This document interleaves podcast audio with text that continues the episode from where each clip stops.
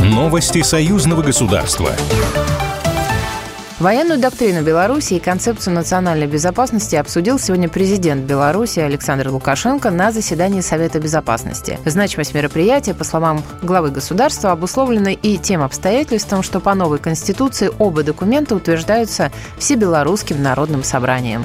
Ключевые направления трансформации современных рисков, вызовов и угроз в сфере национальной безопасности довольно подробно изложены в концепции и военной доктрине. Многие заложенные там оценки и прогнозы уже сбываются. Посмотрите, что происходит на Ближнем Востоке. Угрозы применения ядерного оружия зазвучали практически сразу после эскалации конфликта.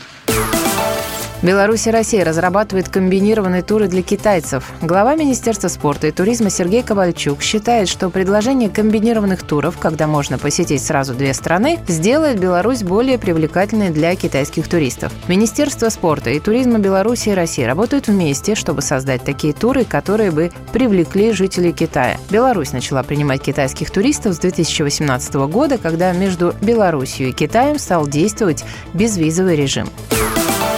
Принять участие в поездке «Поезда памяти» приглашены представители Южной Осетии и Абхазии, сообщил госсекретарь союзного государства Дмитрий Мезенцев, передает ТАСС. Напомню, в прошлом году к проекту впервые присоединилась молодежь из Армении и Киргизии. «Поезд памяти» – проект, инициаторами которого выступили председатель Совета Федерации Валентина Матвиенко и председатель Совета Республики Национального собрания Республики Беларусь Наталья Качанова, впервые был реализован в 2022 году под эгидой верхних палат парламентов России Беларуси в партнерстве с РЖД. Госсекретарь также выразил мнение, что это проект всех тех, кому дорога память о подвиге советского народа.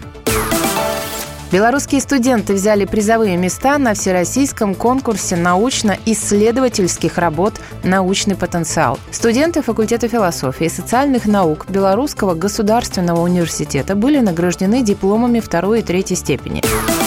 Весной к МКС отправится пилотируемый корабль «Союз МС-25» с международным экипажем. Космонавтом Роскосмоса Олегом Новицким, участницей космического полета из Республики Беларусь Мариной Василевской и астронавтом НАСА Трейси Дайсон, сообщает пресс-служба госкорпорации «Роскосмос». Через 12 суток пребывания на МКС Олег Новицкий и Марина Василевская вернутся домой на «Союзе МС-24» вместе с Лорел Ахара, которая уже 4 месяца работает на станции.